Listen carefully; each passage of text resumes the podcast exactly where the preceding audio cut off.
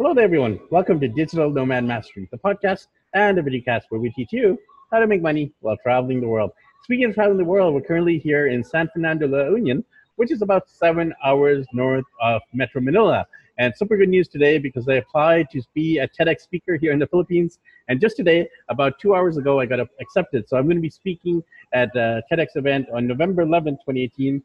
So got two months to prepare and plan for that one. So stay tuned. I'll be sharing on my social media all about my upcoming TEDx talk. Definitely a big dream to get on the TEDx stage. So honored and privileged to be doing it here in the Philippines. And one of the things I love to do on the show is interview fellow entrepreneurs, fellow podcasters, and uh, Filipinos too.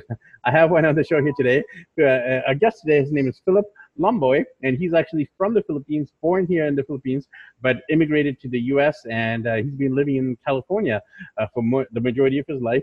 He is an entrepreneur who uh, moved from the corporate world to become a full-time marketer. He's also a podcaster as well, and he has a very unique topic when it comes to podcasting, which is the whole area of fighting. It's called Everyday Fighter. So he talks about martial arts and uh, boxing and mixed martial arts and UFC and anything to do with fighting. So super excited to get uh, Philip on the show here today to talk a little bit about his entrepreneurial journey and his podcasting journey as well. So, Philip, how are you doing over there in SoCal, Southern California today? Uh, it's it's it's great. It's uh, you know the the weather started to turn now um, with with the fall, so it's it's nice starting to get cool and uh, really enjoying it. So. so let's hear a little bit of your story. I did mention you were born in the Philippines, and tell us a little bit about the journey of going from the Philippines to moving to the U.S. and a little bit more about your backstory. Yeah, well, my uh, dad, uh, he's Filipino, and my both my parents are, but um, he was in the uh, the U.S. military. It's similar to his dad, who's my, my grandfather. My grandfather was in the uh, U.S. Army and uh, fought in World War II in Korea. And my dad, um, he he ended up joining the Air Force. Um, after he joined, uh, I was uh, born soon after, and uh, a couple years after uh, I came out. Um, that's when we started moving around. Um, first place we moved from the Philippines was to to Montana. Uh, so quite a quite a shock, uh, both in culture and, and in weather. Um, but that's I mean, ever since then, that's that's the only life I've ever known is is moving around. So we went some some places we stayed you know up to four years three four years other places we stayed as as short as six months and um, so you know growing up i kind of had that bug in me already it was just kind of a subconscious thing where okay, it's you know I've gotten settled. Now this is not even just living in some place. It's like you know when I've got when I gotten a handle on something that I was interested in, a hobby or that type of thing. I get to a point inside me where it's like I think it's time to move on. You know, so that that has been um, kind of ingrained in me for a long time. It took me a while actually to kind of get used to even living, as you mentioned, like here in California for longer than than three five years you know because it was it was so ingrained uh, in me.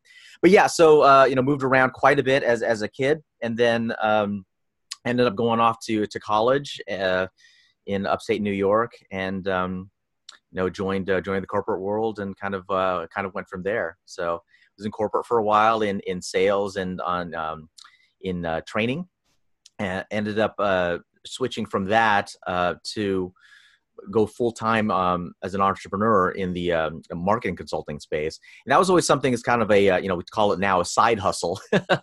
uh, but um, that was always something that was in me was I, I, always felt like I wanted to do something on my own.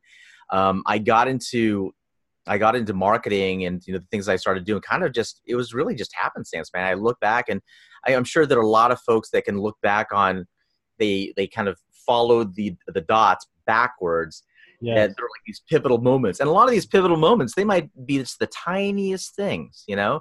Like you ended up you know it could be like you were late for something. Oh and then this happened. Or you know you uh you know you tripped and then someone you bumped into somebody. I mean it could be as little as that. And i find that that's the case for me when i start uh, looking back on how I, I got to where i am today. But um, you know i always had some sort of an entrepreneurial bug just because i had that feeling of I, I just wanted to you know just have that kind of creative freedom um, and you know, I'd always had something that was good. You know, made a lot of things didn't work out well. you know, a lot of you know, a lot of failure along the way. Learning, if you you know, the more positive way to look at it. But definitely a lot of learning on the way, and some things that um, that actually worked out pretty well.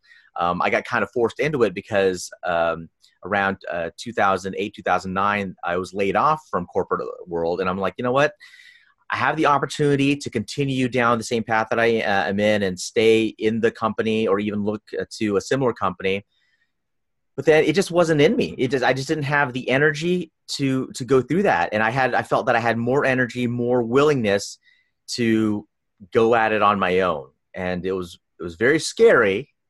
Um, but um, it, there was just something in me that wouldn't allow me to do anything else, and that's where uh, I went full time to become a uh, marketing consultants um, and um, you know, do a lot of various things within that capacity and ultimately get me to where I'm now, which is I'm still doing marketing consulting, but also now doing this uh, podcast as you'd mentioned earlier. So that's the kind of the short version. there is definitely a lot to unpack with your story, with every story. But uh, just from hearing you, I definitely want to unpack some of the different areas. One of the areas I want to unpack is your childhood because in your hmm. childhood you mentioned you move from place to place and of course like as a nomad i'm a dad of three we are kind of moving a lot and i always question myself as a dad i'm like mm. how is this going to affect my children is this good for them is this bad for them is this mm. going to help them is it going to hurt them so i'd love to hear kind of your perspective there as a child who was on the opposite side uh, in terms of being the child not the dad who is moving around and you know you're kind of forced to do it for your job uh, for your dad's job Tell us about that, how that affected you, both on the positive and the negative, if you want to call it that. Sure. Yeah, it was. Um, uh, I mean, like I said, it was the only life that we knew, and you know, uh, I think it didn't bo- bother me, start bothering me really until, or I noticed something rather un- uh, until we, uh, until I got old enough to make like close friendships with with people. And I think this was around yeah, somewhere around like you know um, late elementary school, maybe you know fourth or fifth grade. Uh, actually, even more, maybe a little bit later than that. Because here's the thing: uh, with a military family, for the most part, unless you're in the United States, I mean, we we went from Montana to Arizona, and then I started a second grade in Germany. So I lived a good bit in uh, in Europe as well. Wow.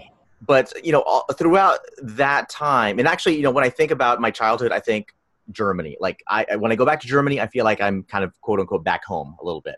And my parents quite uh, actually are still there right now. But um you start making really uh, uh, you know good friends but the thing is they're in the same boat as, as i'm in right they're moving around every two to three years as well so um, it was kind of just the, the thing and then when i moved to a place where I was making good connections and I, I had, you know, soccer teams and, you know, we had like a routine from year to year.